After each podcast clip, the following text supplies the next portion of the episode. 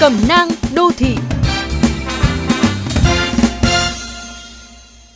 Các bạn thân mến, trên không gian Internet, cư dân mạng thường có thói quen giải khuây bằng việc chế ảnh và lan truyền nó.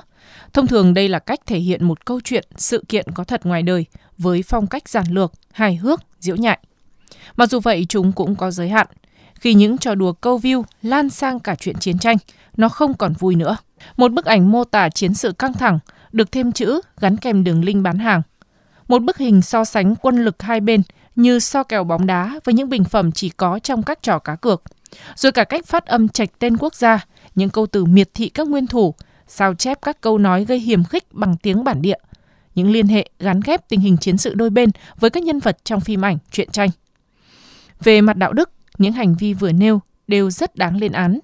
Chiến tranh, dù lý lẽ thuộc về bên nào, cũng dấy lên nỗi sợ cuộc sống bình yên bị phá vỡ, về mạng sống của đồng loại bị tước đoạt. Những ai có lương chi nên lo sợ về nó, vì thế sự cợt nhả đằng sau bàn phím khiến cộng đồng phẫn nộ. Nghiêm trọng hơn, về mặt nội dung, rất nhiều thông tin được lấy về để chế ảnh, mua vui, lại có nguồn từ các trang mạng, hãng thông tấn thiếu khách quan. Họ đưa thông tin thiên lệch, thậm chí tin giả nhằm phục vụ lợi ích của một bên và đổ những điều phi nghĩa về bên còn lại. Và vô tình, những trò đùa được lan truyền trên mạng lại trở thành công cụ miễn phí phục vụ mưu đồ nào đó trên mặt trận thông tin.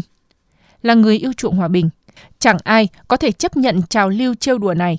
Trò đùa nào cũng có giới hạn. Huống hồ, chiến tranh chưa bao giờ là thứ để đùa.